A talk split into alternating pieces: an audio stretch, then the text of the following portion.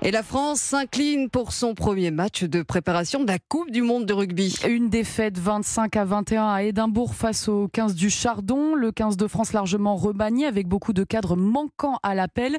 Daniel Herrero, ancien joueur et entraîneur de rugby, salue la première mi-temps du jeune, euh, effectif français avant qu'elle ne perde ses moyens en seconde partie de match l'équipe de France apparaît, elle, apparaît lacunaire sur le plan de la santé. C'est la première image. Mais la deuxième, c'est que dans l'euphorie, la gestion est simple. La première mi-temps est bien gérée. Euh, elle était presque facile. Dans la seconde mi-temps, où il y a oppression, compression, où l'adversaire fait du jeu, l'adversaire euh, varie son jeu, l'adversaire est plus tonique. Et là, les Français deviennent un peu l'image n'est pas très juste, mais liquide. Il ne maîtrise plus rien. C'est très caractéristique du 15 de France depuis des années. Et pour répondre un peu à l'allusion de Brice Dulin, euh, le 15 de France est sans tête quand euh, à un moment il respire mal. voilà. Daniel Herrero et les Bleus qui affronteront, on le rappelle, la Nouvelle-Zélande le 8 septembre prochain en ouverture de la Coupe du Monde. Céline Boutier en passe de remporter un deuxième tournoi d'affilée sur le LPGA Tour.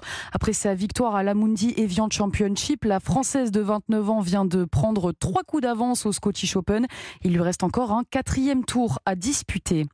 Deuxième défaite de la saison pour euh, Clarisse Abenienou, la septuple championne du monde et double championne olympique de judo, n'a pas réussi à prendre le dessus sur la japonaise Miku Taikachi. Elle s'arrête donc en demi-finale au Masters de Budapest, un combat étouffant terminé en hippon. En Coupe du Monde de football féminin, le Japon vient à bout de la Norvège et se qualifie pour les quarts de finale.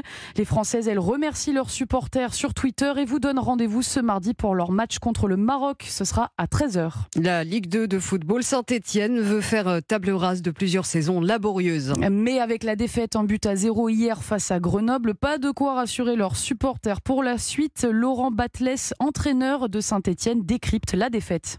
Ce qui m'embête le plus, c'est que malgré tout, ça joue sur la physionomie du match et ça joue après sur le résultat obligatoirement, même si on doit euh, malgré tout avoir plus d'expérience et, gérer la fin du match différemment. Après, c'est pas pour ça qu'on a perdu le match aussi. On a manqué de, maîtrise technique, euh, on a raté beaucoup de choses et euh, c'est des matchs de début de saison. Malheureusement, les matchs de début de saison, on préfère les, voir un peu plus aboutis, même au niveau du, résultat surtout. Après, au niveau du contenu. Le chemin est encore long et il se structure, il se construit. Je ne dis pas que de, le match nul n'aurait pas été immérité. Mais euh, de ne pas perdre, ça aurait été déjà bien. Laurent Batles, entraîneur de Saint-Etienne. C'était le journal de Nina Pavant. À tout à l'heure.